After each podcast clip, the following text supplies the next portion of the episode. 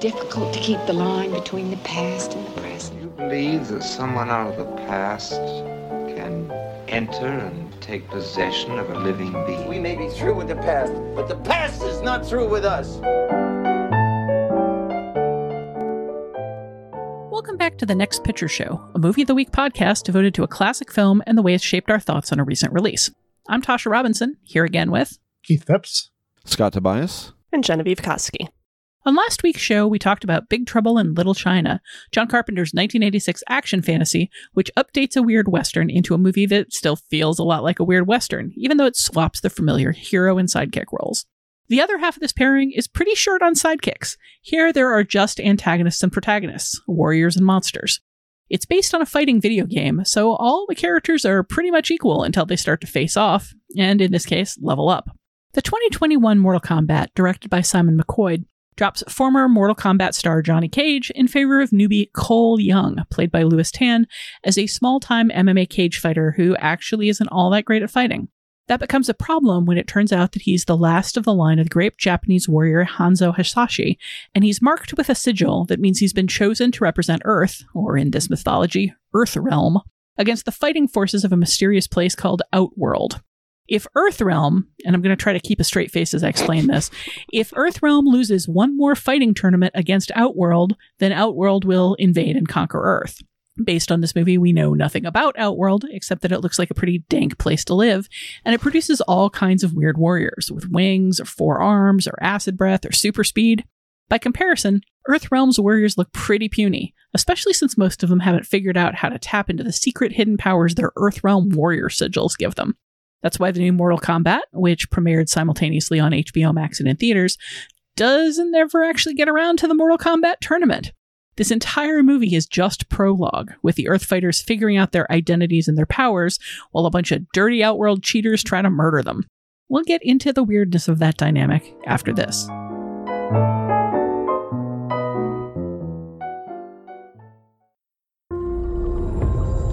First learned about this seven years ago. On a mission in Brazil to capture a wanted fugitive. When we got there, it tore through our unit in seconds.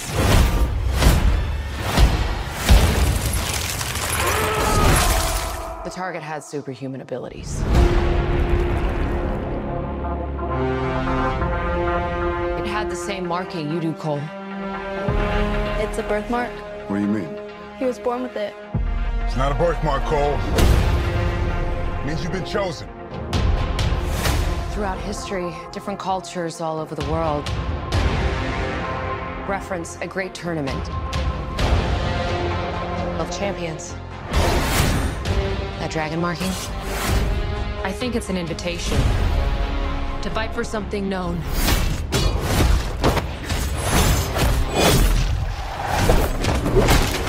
As Mortal Kombat. Okay, so I think the big question with Mortal Kombat, based on everything that I've been seeing online and kind of based on my own reaction, is individually for everybody here, is this movie dumb fun or is it just dumb? For me, it was mostly dumb and not all that fun. And I've been told that a character named Kano would, would fill me with comic delight. When in fact, I found the character of Kano repulsive from the yeah. moment he was on the screen until the well, I don't want to spoil it for well, you know, he dies. Um, but I don't know. When I watch a movie, I watch a movie. I sit down, I focus on it. When I play a video game, I'm I'm I'm less likely. Here specifically, I downloaded the most recent Mortal Kombat game not that long ago, and I, and I was playing the story mode and the story's not that great. I'll usually check my email or do check Twitter or something while while those those cutscenes are playing, but I'll, I'll I won't skip them out of due diligence. I kind of wish I could have done that with this. you know, I don't know. I, to me, I, I guess it was some ways better than than you might have expected. I think if you go into this wanting all kinds of references to the Mortal Kombat game, if you want flawless victory, if you want at least a couple of shots where people square off in perfectly symmetrical compositions before they start fighting one another, uh, you, you'll probably be fine with this. But I was, I was mostly, I was mostly bored. I did, I did, I will confess because I am a horrible person. My favorite part of the movies were the grody kills, and and I look forward to those. And the rest, I could kind of take or leave, to be honest. Yeah, the thing about Kano, because I've, I've definitely seen like a, a similar argument that he's like you know, the highlight or whatever. Like, I don't disagree with that, but also I don't like Kano as a character. I, but I, I think that illustrates just how bland every other uh, character in the, in this movie is, especially Cole. I guess our, our main protagonist is just a, kind of a, a big old nothing.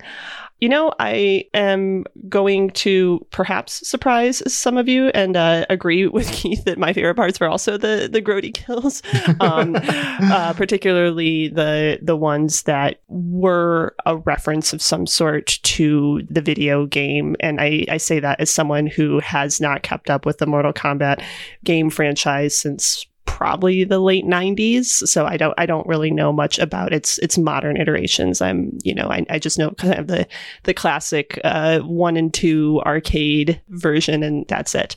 But you know like i, I think one of the more gleefully audacious ones was uh jax's arms.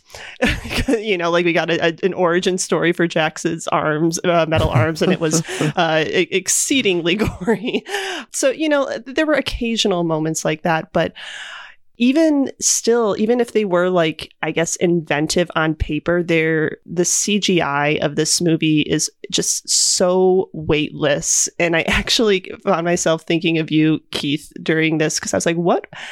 How much more fun would this movie be if it had like 70s style paint blood and, and like Yeah. just leaned into uh, kind of what we were talking about with Big Trouble in Little China, like a more presentational, performative aesthetic rather than attempting something like realism in a scenario where realism is, like has no place being. Yeah, I did not enjoy this movie. I don't have very strong recollections of it less than a week later. But, you know, it's it's a movie I watched. I'll, I'll actually one other element that, that I sincerely thought was pretty good, which had to do with Jax and how they treated his use of his of his robot arms as it played out as basically as a soldier recovering from uh, to you know adjusting to a prosthetics story. And I thought you know I don't think it was particularly I don't think it was you know you know deeply Elegant? moving in any way but no but it, but it but it was it was something you know and then of course he grows super super powered uh, extra extra awesome robot arms and all those problems go away in an instant but still there was something there Yeah, I mean, you know, sometimes we choose, uh, you know, we have some really good uh, contemporary films to pair with their classic films. Sometimes we don't, and I, I have to say, I was really kind of psyched about this movie because I, because where it was on the calendar was was right where I was going to get the second shot and potentially I'd see it in theaters. I was I always imagined my first movie back was going to be you know something stupid and gratuitous and this seemed to kind of fit the bill.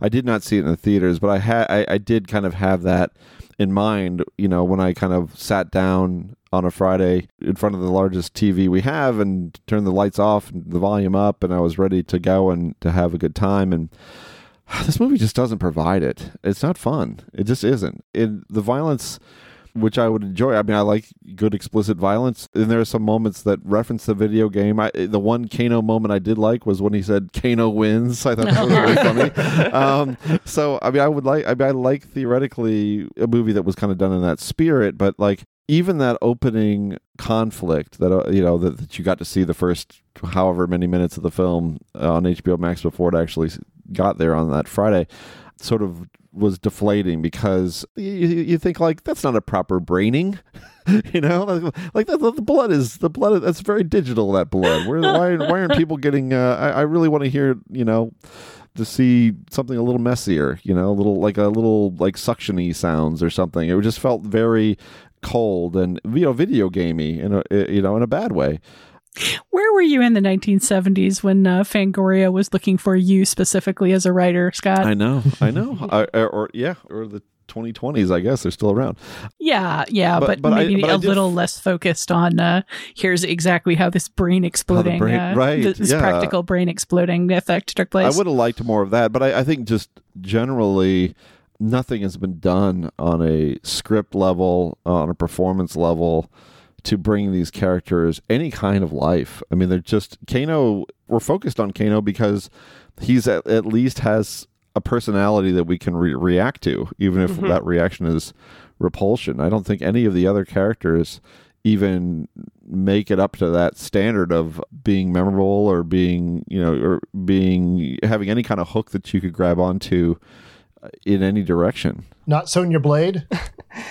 not Jax. Not Lord Raiden. It's Not so boring. It's like oh we're special forces blah blah blah. It's like i don't I, i've seen these it's just I, I find those characters to be boring Yeah, I mean, Sonya Blade was really disappointing to me because I typically played as Sonya when I when I did play, but also that character and that actress Jessica McNamee gets saddled with so much terrible exposition dialogue, uh, like explaining what Mortal Kombat is, you know, and like their my research. my research yes and like you can see you can like feel the attempts at humor or cheek or levity like trying to like claw their way out of the script. Like when cole like makes a little joke about you you, you spelled combat wrong or like Kano makes some comment about how Sonya can't pay him two million dollars. Look at the shithole she lives in, and then a few beats later, she's like, "Look at the shithole I live in." You know, like there's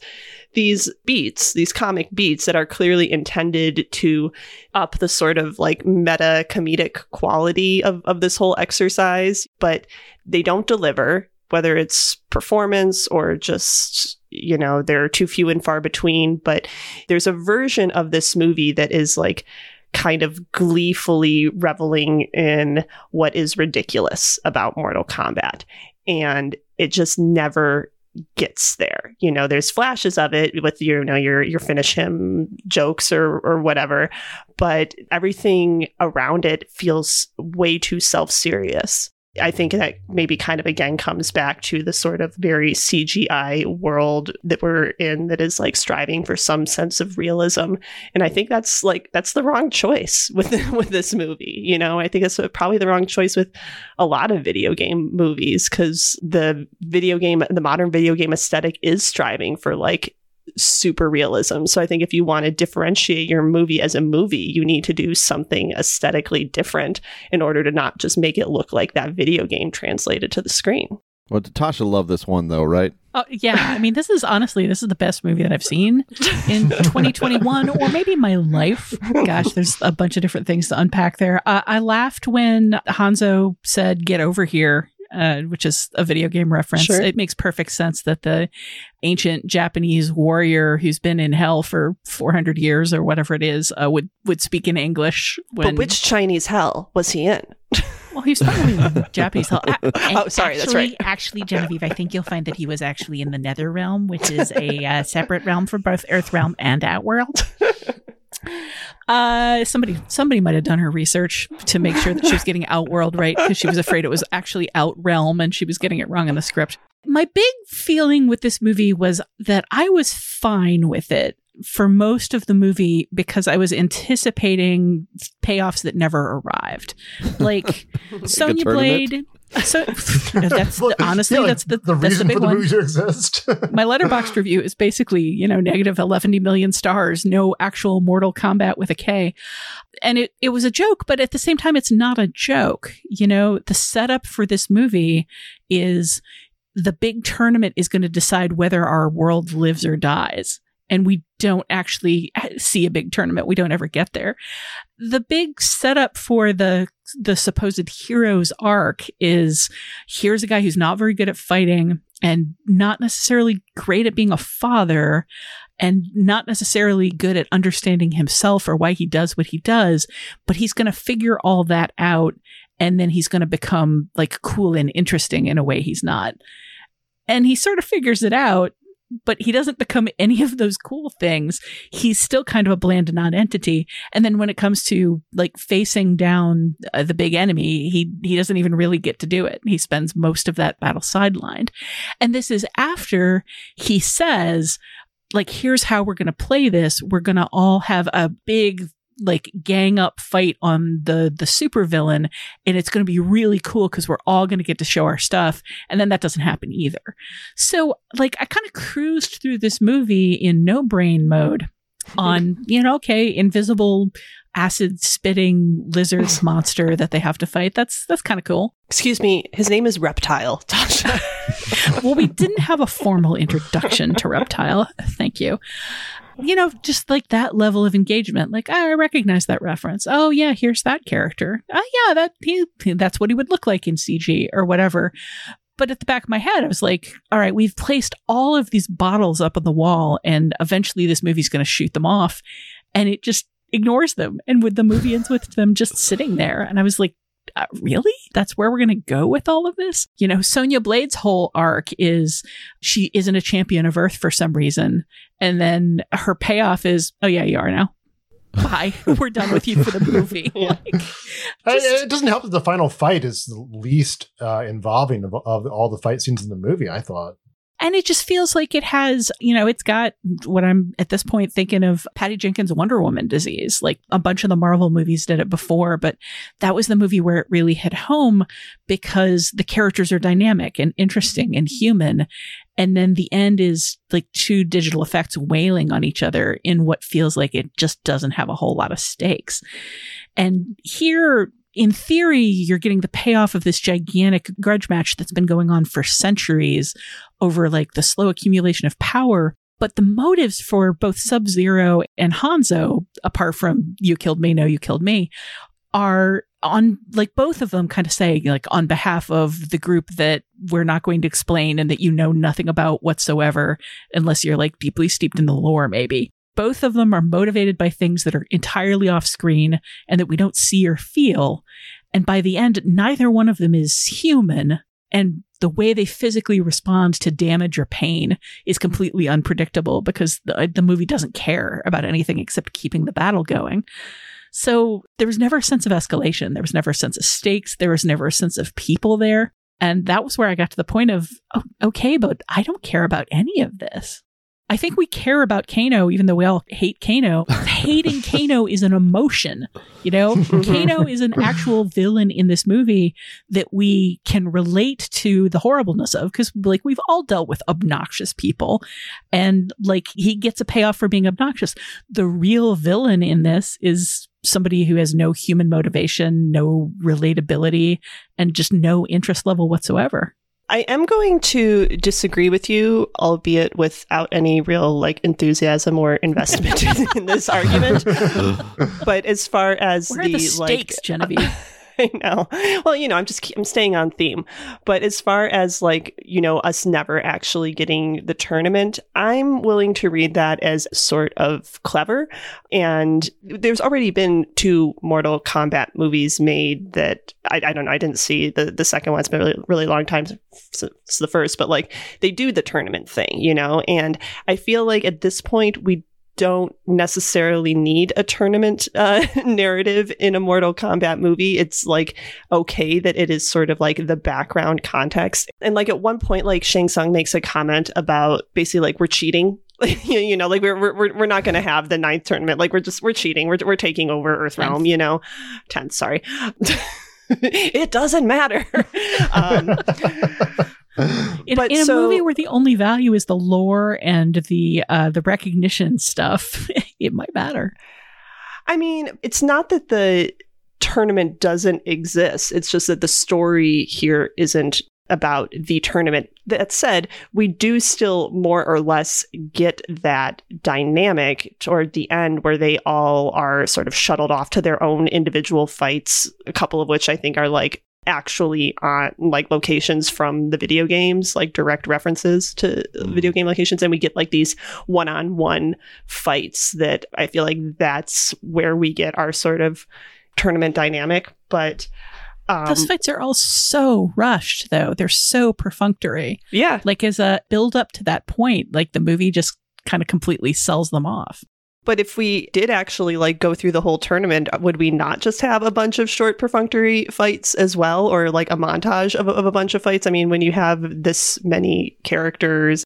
That said, like I don't want to sound like I'm like defending this choice too hard because like I don't think it would have been good one way or the or the other, but it is I guess I recognize the instinct to turn this into a different kind of Mortal Kombat story, one that I guess is an origin story for this character who is not who is new to the franchise, uh, this this Cole person, and like using that as a way to like do Mortal Kombat movie in a new way.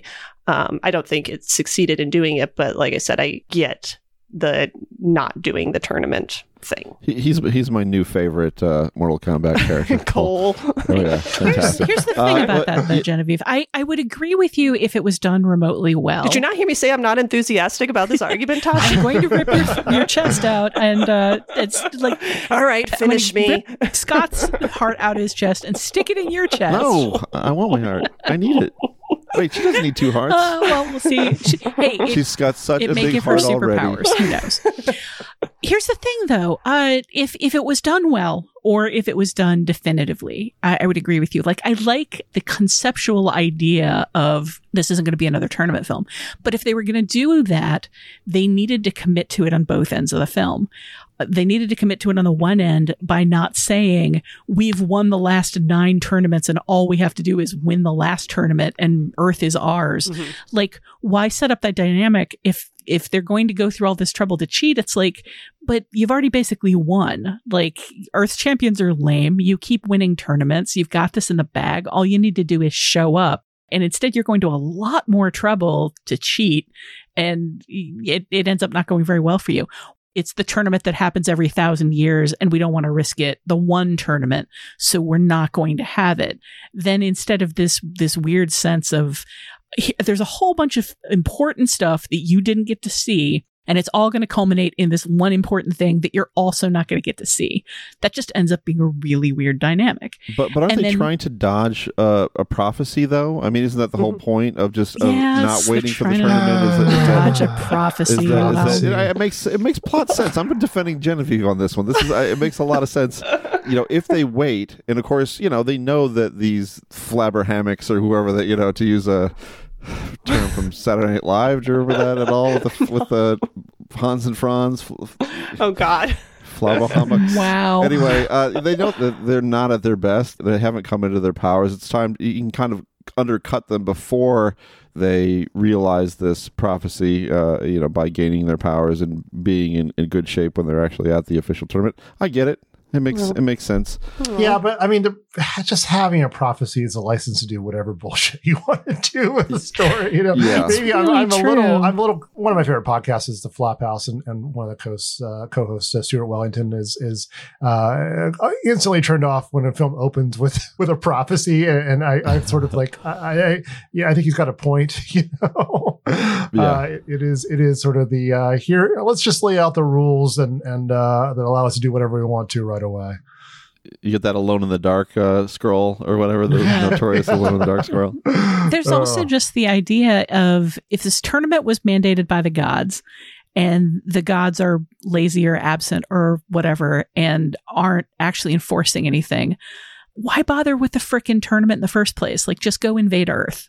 If they don't mind you showing up on Earth and murdering all of Earth's champions, it just doesn't seem like they're going to rise up if you just do the thing that you want to do instead of the thing you're doing so you can do the thing you want to do. And then at the end, like the whole subversion of, well, we're just not going to have a tournament, we're going to have fights is kind of lost when we get to the end and they're like, okay, well, you, you won, but you didn't really win because we're just going to resurrect everybody and have the tournament.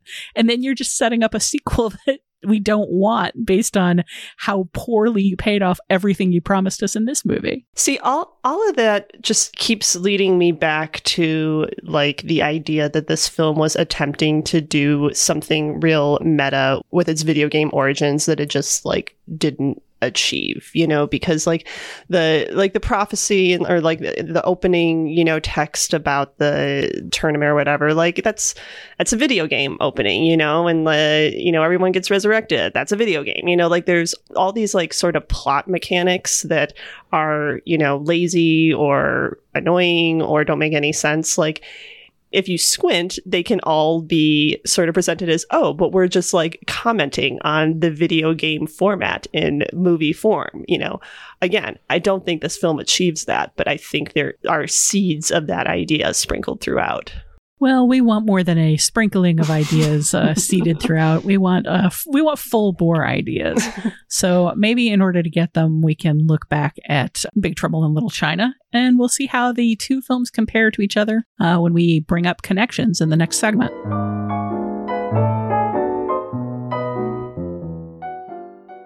This is where we keep all we've learned about the dragon markings.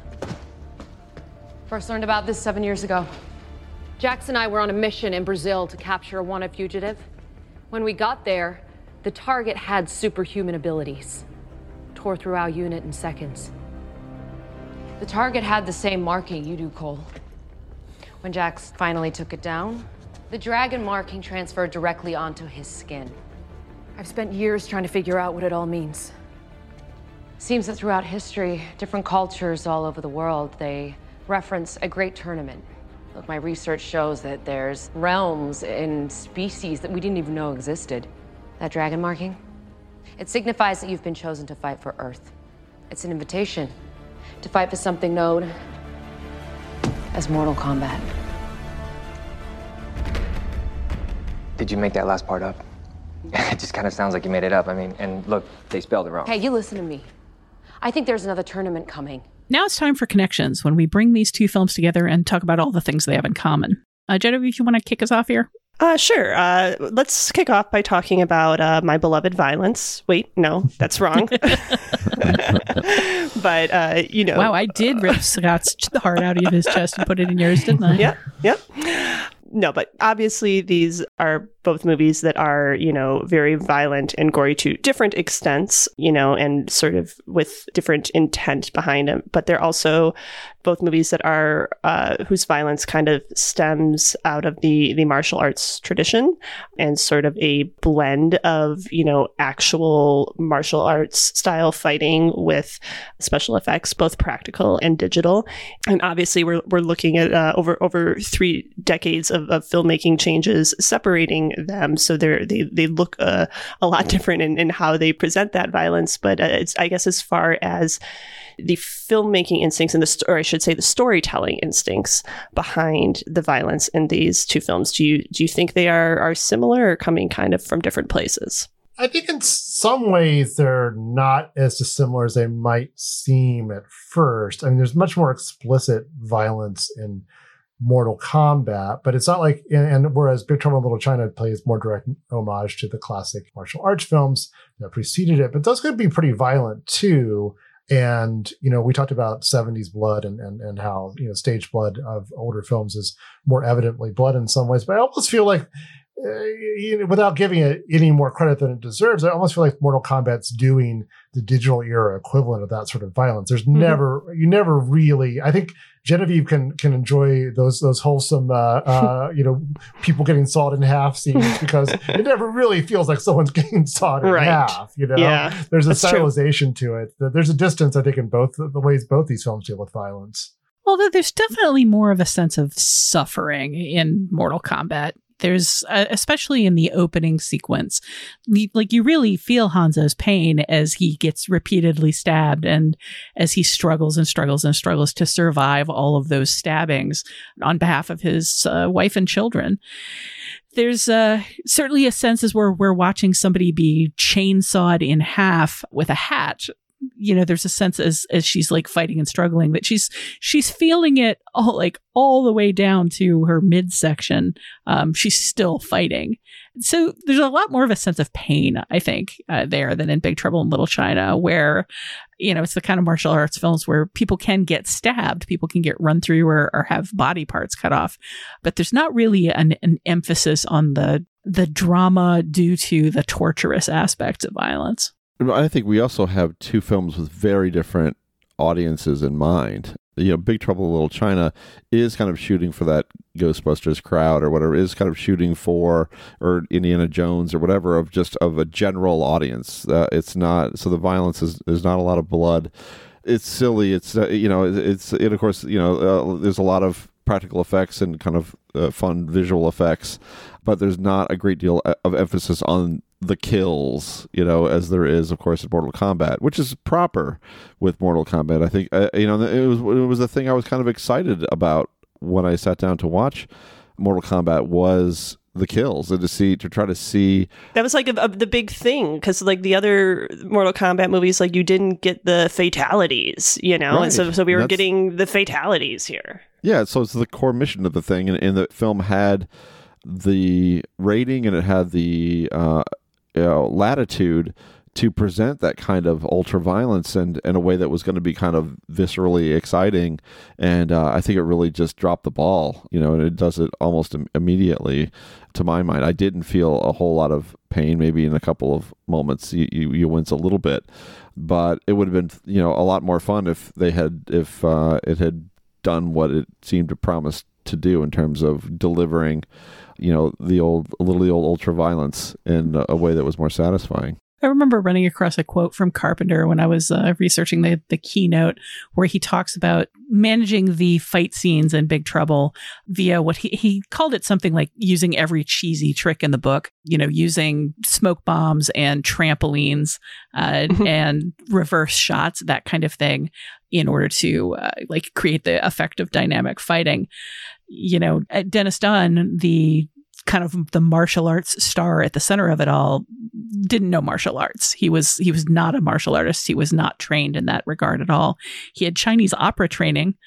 Very much makes me wonder if he actually was the one doing all those backflips. I assume not because we don't see his face but there was a lot of cheating involved in making that violence happen. And when all of your violence is digital you know is digital creatures getting their hearts ripped out or their arms cut off or getting bladed in half or whatever you don't have to cheat away from the camera and you don't you don't need trampolines. Although i do find the the flying trampoline bodies during various explosive moments of uh, big trouble like pretty charming in a ridiculous sort of way. One thing that stuck out to me uh, immediately in Big Trouble in Little China, because it's in the the first big fight, is uh, the guns. There's a, a shootout, you know, right, right at right at the top that, that gives way into you know a different sort of, of action scene where like the supernatural kind of invades. But you know there are there are other gun moments throughout the film, and that's not something I typically associate with kung fu or, or martial arts films. It's definitely something I associate with westerns, which you know, as we've talked about, Big Trouble in Little China is sort of merging those two forms. So, so it absolutely makes sense, and I guess kind of maybe pivots us into uh, another uh, connection we had down here, which is sort of the East meets West quality of, of these two films and sort of the Hollywoodization of, of martial arts uh, that, that both of them represent.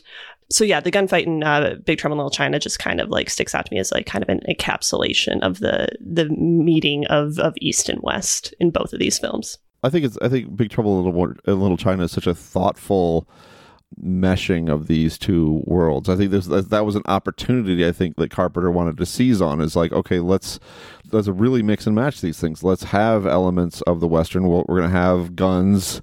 We're going to have a lead character who is kind of a buffoonish twist on John Wayne, but then we're also going to have you know characters and supernatural events in fighting that that are familiar to you know traditional martial arts films and pay homage to that those traditions as well.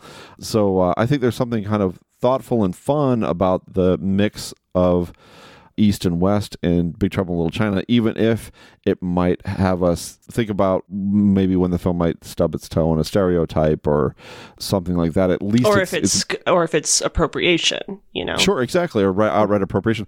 But at least it, at least it's trying something. At least it's trying to make the effort. I, I, I never feel like Mortal Kombat is doing that. It's very flat, or there doesn't seem to be any kind of knowledge or understanding of the martial arts you know movie tradition at all. And, and it, it just seems like a an attempt to. It seems know, like the tradition is all coming from the video game video and like game, the exactly. backstory of these characters. Well, they're elevating the IP. Oh, for God's sake. To use Yeah. the uh, phrase used by the screenwriter, they're elevating the IP. So I think an interesting aspect of that is that in Big Trouble in Little China, like almost as if Carpenter's trying to work against accusations of Orientalism, you know, the idea that all of these people are Chinese, so like of course they live in a an exotic world full of the ghosts and the supernatural and dragons. Like that just makes perfect sense. Instead of taking that approach, we actually get the scene where Wang explains to to Jack like we all grow up with these myths. They're they're kind of a part of the culture but like we're modern people. We we mostly don't believe in this stuff. And it's just as weird for Wang to like see some of these things going on as it is for Jack.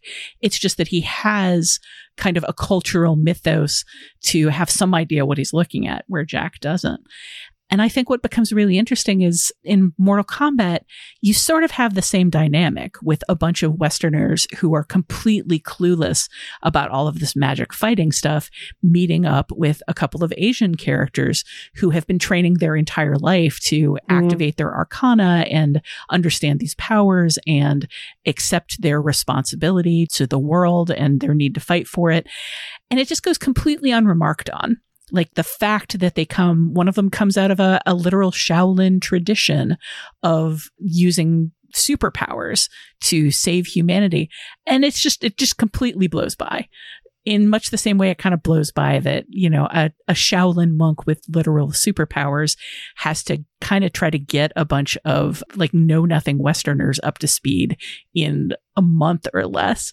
That's just, it's a lot of training and, and discipline and philosophy to try to cram into somebody in three weeks. But of course, it's a Western chosen one narrative. So, of course, they eventually all kind of like pop into their powers. One thing we didn't remark on too with Big Trouble in Little China is how we're quite you know literally tourists into this that Egg is driving this tour bus and he's kind of giving you know and there's some there's kind of an inside joke there about you know the sort of brief history he's trying to give people on this tour bus of Chinatown and how it was founded and everything. And I think there's that implication I guess that the movie itself is an act of tourism as well that that we can't really that we're outsiders to this world that we can't know as well as the people who actually live there and uh, live this history.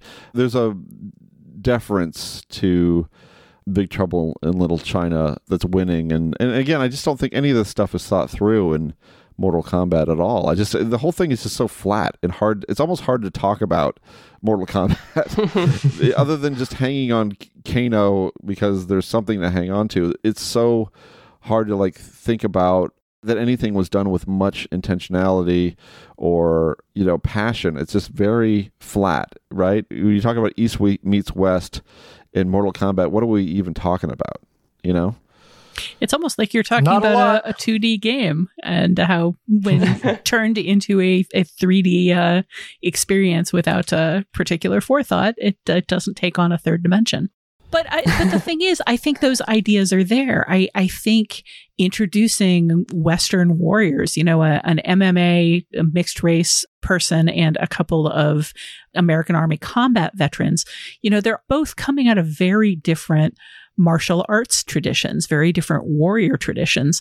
And they're meeting a couple of, of very, very old school, very traditional trained people from martial arts traditions. Like the roots of it are there. It's almost impossible not to talk about how much this is playing into just the idea. I'm thinking about, for instance, uh, Gina Prince Bythewood's The Old Guard and how it kind of did a similar thing with this handful of people who had been warriors immortal warriors down through the ages. And they could come from different cultures. They could come from different warrior traditions. So they were going to have different ways of fighting and different ways of thinking about fighting. But, you know, they all eventually kind of like train down to become these perfect warriors. That's a, a sort of a thought through version of this. And this is just kind of like, yeah, you know, it would be cool if we had like kind of a loud white guy with an accent and like a super cool Chinese dude and like a, a badass black dude and like a hot lady. Let's just throw all that together. And then didn't think about it any further than that, than those like really, really superficial, what looks badass on screen, this. And now we're done. I think it's also notable, I guess, that uh, Mortal Kombat uh, denies us uh, Johnny Cage, who is a character that is a he's a he's a Hollywood star. He's a Hollywood martial arts star and a, a, a white man, and Instead, we get this this new character of Cole, and the implication that uh, you know we'll meet Johnny Cage in a, a, stand or a sequel or some sort of standalone you know origin story for him. But like, oh please, I know, I know. I can see we can all not wait for the Mortal Kombat Yeah. sequel. But like, you know, that's a character who kind of, you know, theoretically encapsulates a lot of these ideas about, you know, East meets West and the mar- martial arts tradition in Hollywood and uh he's he's just not there. Maybe it'll it'll happen in the Johnny Cage sequel. Like, it's like, come on, Simon McQuoid, do better. Uh, that's what I kept saying to myself. I'm so disappointed in you, Simon McQuoid. Um, so, uh, but, but I think, uh, honestly, watching these two movies, I don't know, this is not even a connection. This is more like a big ex- existential sigh. It's like, what what are we doing? Like, ho- what is like what are we doing? This is ho- what is Hollywood's idea of fun in 1986 compared to 2021? I mean, what what are we doing? This is not fun. Show me fun, like Big Trouble Little China. I mean, you know, even if you hate Big Trouble Little China, you know it's at least you can at least acknowledge it's trying to show you a good time, right? At the movies, you're having it's trying to do something uh, that to, to entertain you. Like, where is that here? It's not fun. It's like it's so cold. You know, all the all of this this revival of IP. It just feels like there's so much stress involved in paying that off and just making that even possible that they forget about like why we would want to watch a movie to begin with. It's just it's just joyless. It's, almost as if some joyless. IP wasn't supposed to be turned into movies. It's almost almost as though uh, you know reviving the IP without caring about the contents has been a problem with the movie since the beginning. It's it don't blame it on 2021, Scott. Like it bad movies, No, am I? bad I- I- movies coming just- out of series or franchises or, or sequelizing uh, good movies like have been around since very close to the dawn of cinema. It's not just a 2021 problem. It's a sequelitis problem. It's a reboot, remake problem. It's, well, a familiar name gets butts in seats problem. And it's a problem that's never going to be solved until people stop going to things just because they recognize the name. Right, like I'm going to say this and watch uh, Scott, and I don't know, maybe all of you just like shrivel into a ball when when I when I do. But I think for a lot of audiences, seeing IP on screen is fun at the movies. Like th- that recognition of the thing you like in one form showing up in another form is exciting. you know, like I mean, I. I'm not trying to put him on blast because he didn't actually like the movie very much at, at all. But like uh, Steve, my fiance, was very excited for this movie because like Mortal Kombat was, uh, you know, a bit of a, a formative experience for for him growing up. And the you know the original movies too. Like it was, he was very excited to to watch this movie, and uh, you know the parts of it that he was most engaged with were like, oh, that's a move I recognize, or that's a, a reference to the the franchise that I that I get, and you know that is perhaps a distressing way to to think about engaging with film but i think we have to like be realistic that to a lot of viewers that is fun and appealing I'm not cringing down to the soul of me or shriveling up into a ball at that at all. I think you're exactly right. And I guess what comes to mind is uh, I have a friend who was a huge fan of the Mortal Kombat games. And when the first Mortal Kombat movie came around, he went to a theater to see the movie, very excited. And he sat down near somebody he describes as a like kind of a scrawny teenager who like wasn't vocally reacting to the movie much at all. But whenever a new character appeared on screen, this kid would just start like obsessively whispering under his breath, Johnny Cage, Johnny Cage, Johnny Cage, Sub Zero, Sub Zero, Sub Zero, Scorpion, Scorpion, like anticipating the movie eventually naming that character. And when I think of Mortal Kombat to this day, a voice just whispers obsessively in the back of my head, Johnny Cage, Johnny Cage. Because that's, I mean, to some degree, that is the audience. The, the, there's an audience that's like, okay, in this version, what does Scorpio look like on screen? What does it mean to be Scorpio on screen? What does it mean to be Kano on screen? What does it mean to be Jax on screen? And like just seeing a thing that they love in a new form is a thrill. It may ultimately be like a, a hollow or disappointing or empty thrill, but it's enough of a thrill to get them through the three fourths of the early movie that we found so tedious while we were waiting for something to happen. Uh, I don't know what to say. I, I, I just ripped Scott's heart out of his chest and showed it to him with that. I, I, I don't know. I, I, This has you know, been I a mean, bad podcast for hearts. yeah, it's been uh, it's been tough. It actually, really, I, I think I don't really think anybody should. Uh, my who knows what kind of shape my heart is, frankly. Uh, so, like, if anyone wants to trade, I'll uh, I'll do so. Um, but um, yeah, I don't know. Yeah, I, don't know, I, I think if I can find a middle ground here, it's that I think we are going to have to live with IP being elevated, and there are good good ways to do it, and there are bad ways to do it. I think I think we all I I, I wasn't on the episode, but I think we all had a lot of fun with uh, with Godzilla versus Kong, uh, which could had some be seen. fun. Well, it's a certain amount of fun. Yeah, maybe there's a you know, we could add more. We could add more Maybe fun. sure, but I'm, I'm just saying that that that this kind of like fairly like algorithm slash spreadsheet driven version of uh, uh, of filmmaking where you combine uh, certain certain elements or or you know adapt certain things because you their market testing shows that people want to see it.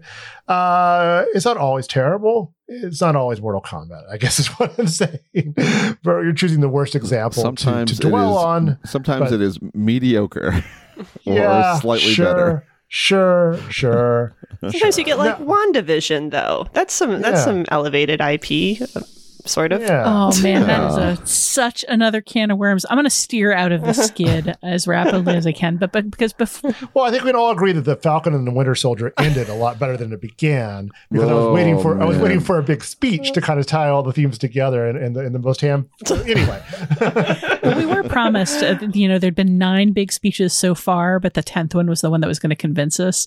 So I was just I was waiting for us to get there, and instead they subverted that.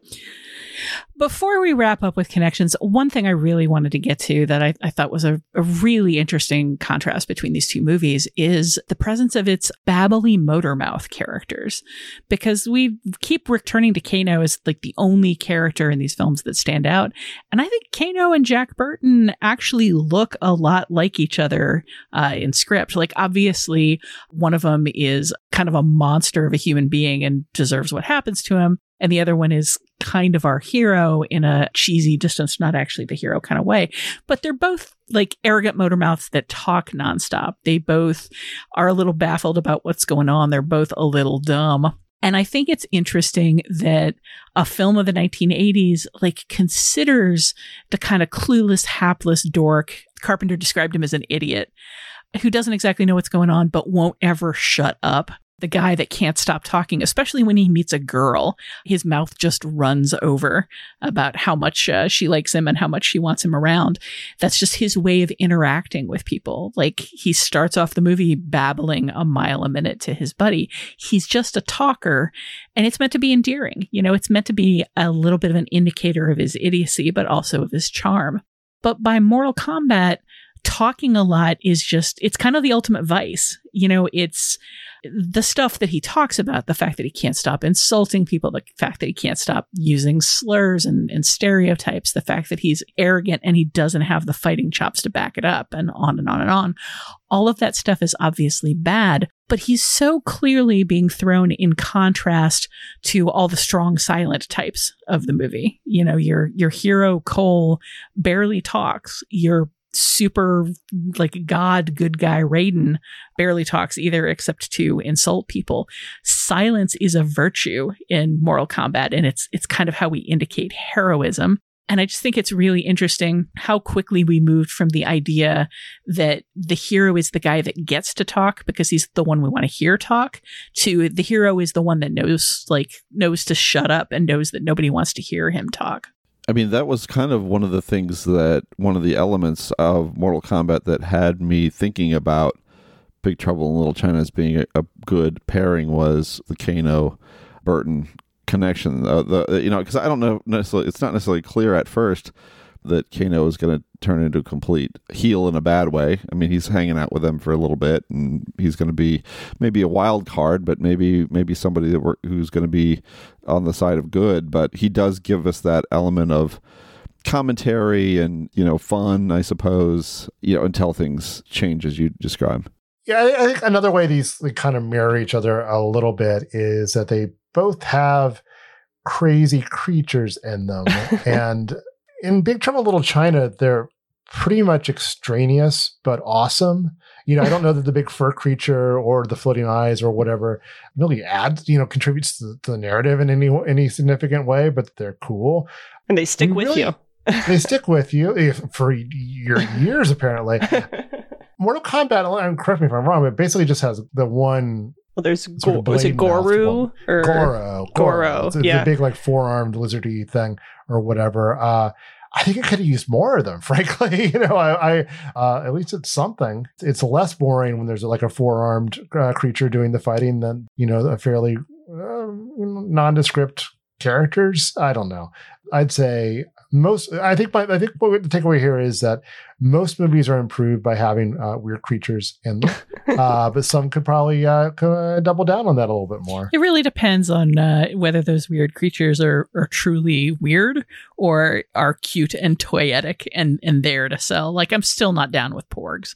Like, porgs can go fall off a cliff as far as I'm oh, concerned. I I like. Oh, porgs, mm. come on. Just bringing in something from another movie. yeah, but I'm. I mean, I am kind of making the point that it's the wrong IP.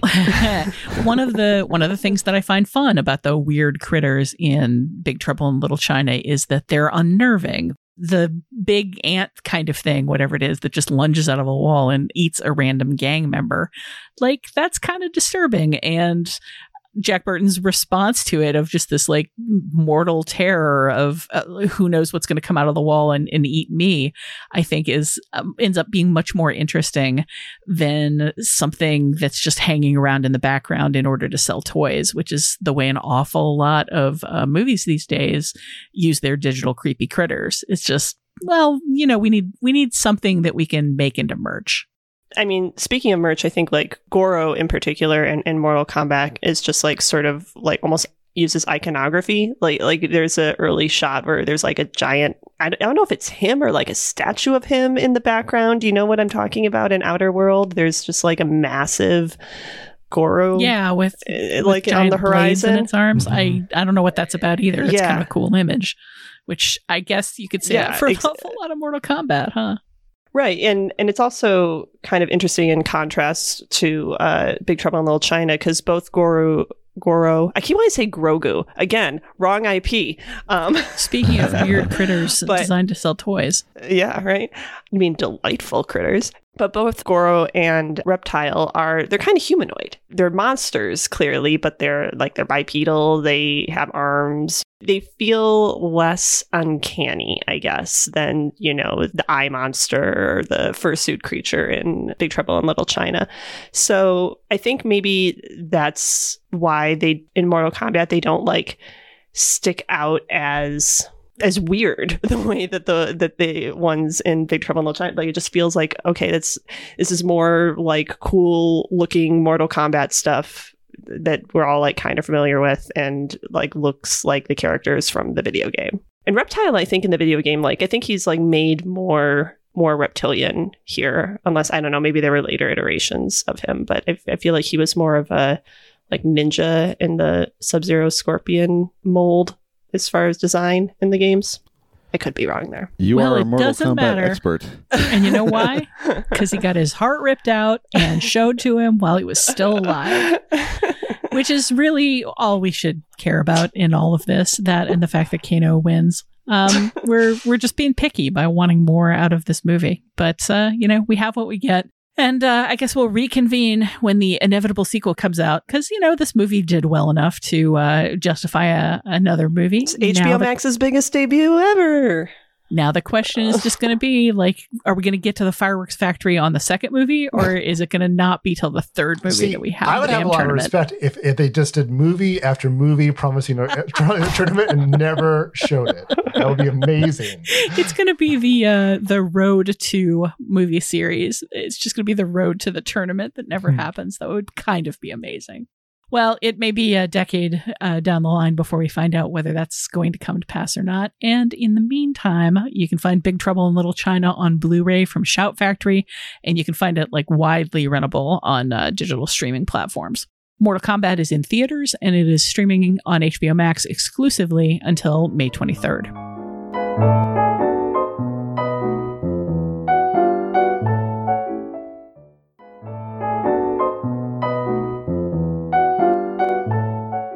Finally, it's time to catch each other up on films or film related items we recommend, especially in this age of widely available digital media that we all need to catch up on.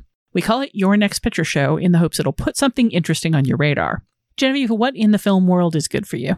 Uh, well, it's actually not in the film world. I'm going to do a, a film related item uh, that that is a book, but one that I think is is very relevant to uh, both of these films, particularly Big Trouble in Little China. It uh, came out last year. It actually was the winner of the National Book Award for fiction, and uh, it is Charles Yu's Interior Chinatown, a novel. Charles Yu has been a writer on a bunch of TV shows. I think like Westworld, Lodge 49, Legion.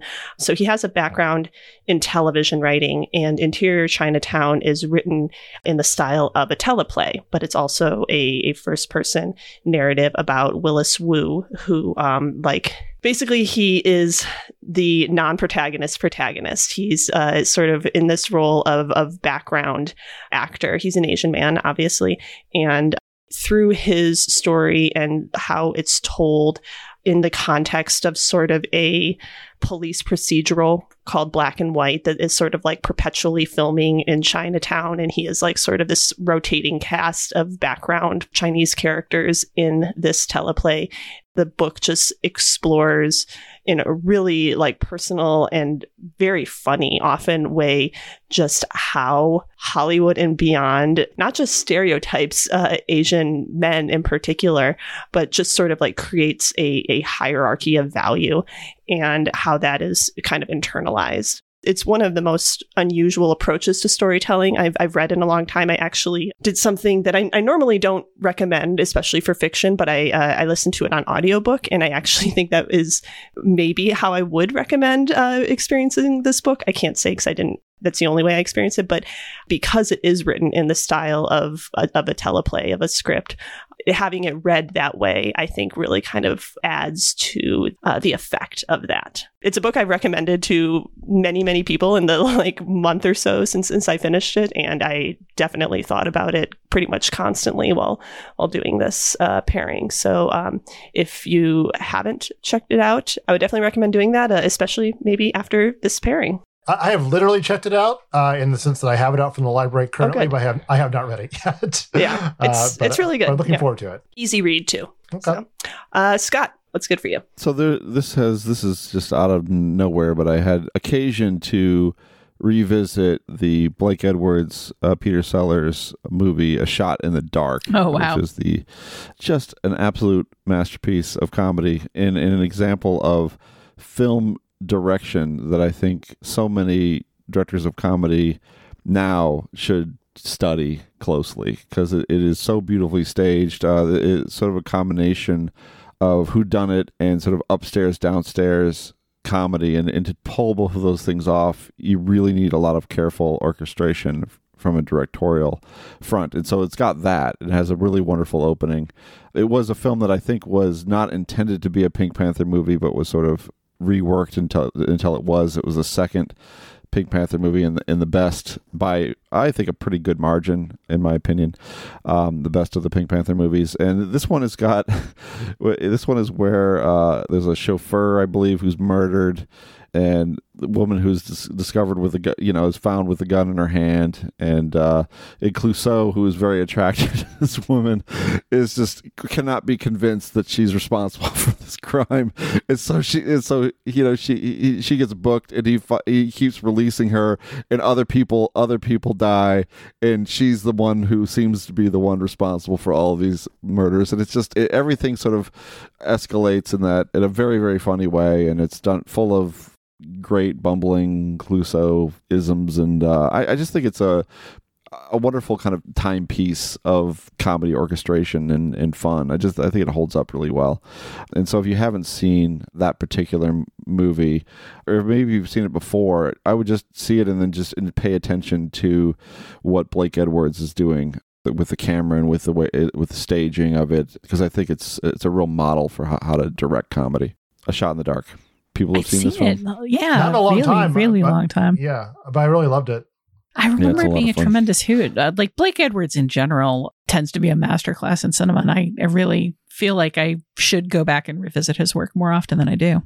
It's good. So, so what about you, Tasha? What do well, you Well, I recently logged into Netflix and had it blast at me about this uh, movie called New Gods Nezha Reborn, uh, which is a Chinese animation, like a full length CG animated film out of China. And it turned out it had hit the service that day with absolutely no fanfare whatsoever. Didn't get a press release about it, wasn't on any of the release lists that I saw. Very, very strange.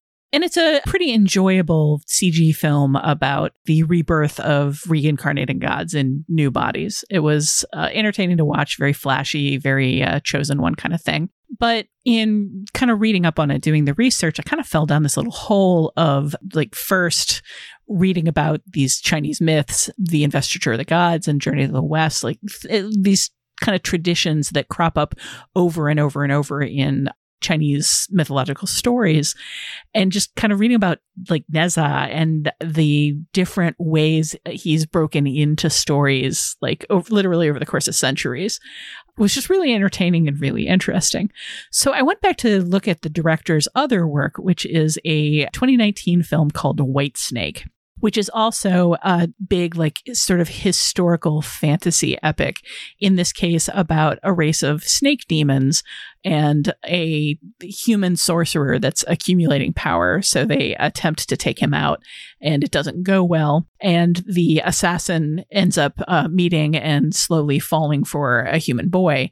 And then the human boy has to make terrible sacrifices uh, for their love. It was one of the first films I've seen on a small screen since the pandemic started that I just deeply regretted not being able to to see on a big screen. Certainly not the only one, but just very very intense feelings of wishing I could see this in a like a, the giant projection it was clearly meant for. It's a movie of images. It is a movie of just like spectacular environments and spectacular action sequences. It's just kind of a feast for the eyes. And it goes in just some very unusual directions as far as a kind of like a Western animated fantasy feature would be concerned. It's just coming from a very different set of expectations that make it very unpredictable and exciting. Uh, so I, I think for people who like animation and are adults and are sort of perpetually looking for something that suits an adult palette but isn't what people mean when they say adult animation in America, which is usually kind of like, you know, Ralph Bakshi, Fritz the Cat, stuff that's trying to mess with and break taboos. Uh, this is a very different kind of thing. This is just an animated story that's aimed more at adults than children, even though it's drawing on a like a mythic resonance that you know, in uh, the words of Wang in Big Trouble in Little China, would go back to childhood stories uh, for people growing up in China. So it's just, it was a really interesting thing to experience, but it's also, man, what a gorgeous, lush, ridiculously over the top visual movie. I recommend that people look it up. It's called White Snake. Keith, what about you? I have seen a lot of strange movies in my lifetime, but in some ways, I have never. Se- in some ways, I haven't seen many movies as strange as one I watched last week uh, from 1937 called "History Is Made at Night," directed by Frank Borzage, uh, starring uh, Charles Boyer, who remember from our episode of uh, Gaslight, and the great uh, Jean Arthur. And its strangeness isn't necessarily readily apparent. It is a delightful film and one that takes all kinds of twists and turns. And I don't really want to spoil them, but I will say this it opens with Jean Arthur's character trying to divorce her insanely jealous husband who keeps insisting that she's cheated on him, even though uh, she hasn't. To prevent this divorce, he hires uh, someone, uh, his chauffeur, to kind of uh, invade her, ho- her uh, hotel room and kind of put her in a compromising position in a way that will be discovered by a private detective, thus preventing the divorce. At which point, the handsome uh, Frenchman, uh, played by Charles Boyer, breaks in and fights this man. This is all in the first five minutes of the film. uh, from there, there, there is there's there's restaurant drama, there's uh, shipwreck drama, uh, there is uh, international travel, and also uh, it features a cameo by uh, the puppeteer Senor Wences. Uh, so it is uh, as I, as I'm as I've suggested, an, an unusual movie, but also an, a very romantic movie, and and one with some some great performances uh, that never really acknowledge the absurdity of the situation around them to the point where humor, they uh, end up uh, you know feeling that much less absurd. You, you really do capture the drama of uh, this uh, peculiar uh, story. Uh, I, I, I, it's very much worth your time. It's, it's currently it just came out on Criterion Blu-ray. I watched it on, on the app, but I, would like to dig into the uh, special features to learn more about this film, which which maybe I'll do after we're done taping tonight. Uh, it, so uh, it's definitely worth checking out. It's also one of those films that was kind of out of circulation for a while, uh, so I feel like you know there are others, probably others out there like me, who will be happy to rediscover this film. Wow, that sounds crazy. I yeah, it does sound like a really exciting. fun one. Give the folks the name of that movie again, Keith. Oh, sorry. It's, it's History is Made at Night directed by uh, Frank Borzage, who uh, you, know, you know is director of uh, All Quiet on the Western Front and, and many other films. Cool. I'm excited. I mean, I saw All Quiet on the Western Front for the first time about a year and a half ago, and it completely blew me away. So yeah, me, uh, me too. That was that was uh, the first time I'd, I'd seen it. But you know what? You know what blew me away about that film was, was the sound design. It is it is an intense sounding movie on top of everything else. Yeah, well, that does sound intense. Well, we'll uh, hope that uh, people check it out and uh, see if it is as intense as it sounds. Thank you, everybody, for those recommendations.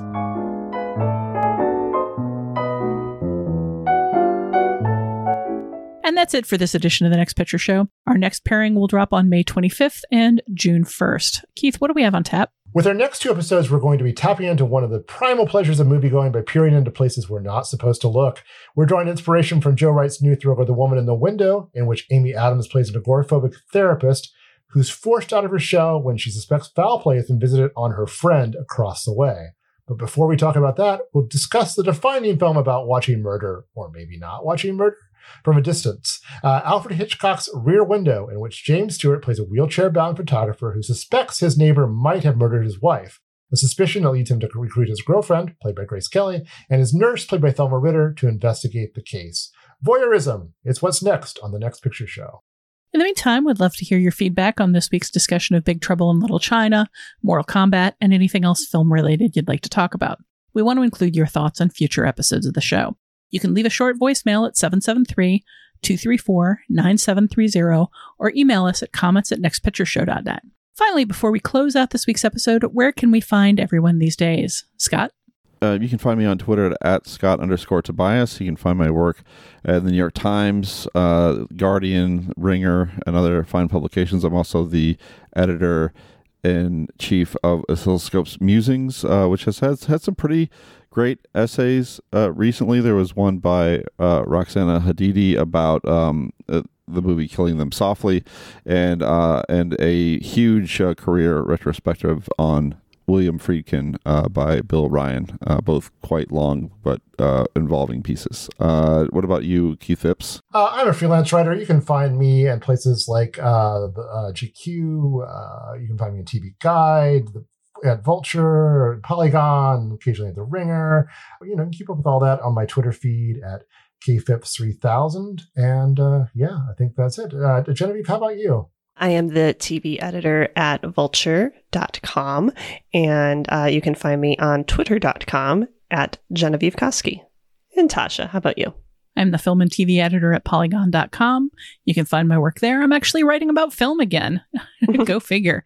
And uh, you can find me on Twitter at Tosh Robinson. You can stay updated on the Next Picture Show by visiting nextpictureshow.net and via Twitter at nextpicturepod. You can also contribute to our Patreon and get bonus content at patreon.com slash nextpictureshow. If you haven't subscribed to the show on Apple Podcasts already, please consider it, and please also consider rating and reviewing us, which will help others find your favorite movie podcast. Thanks to Dan the Bake Jakes for his assistance in producing this podcast. The Next Picture Show is proud to be part of the Filmspotting family of podcasts. Please tune in next time.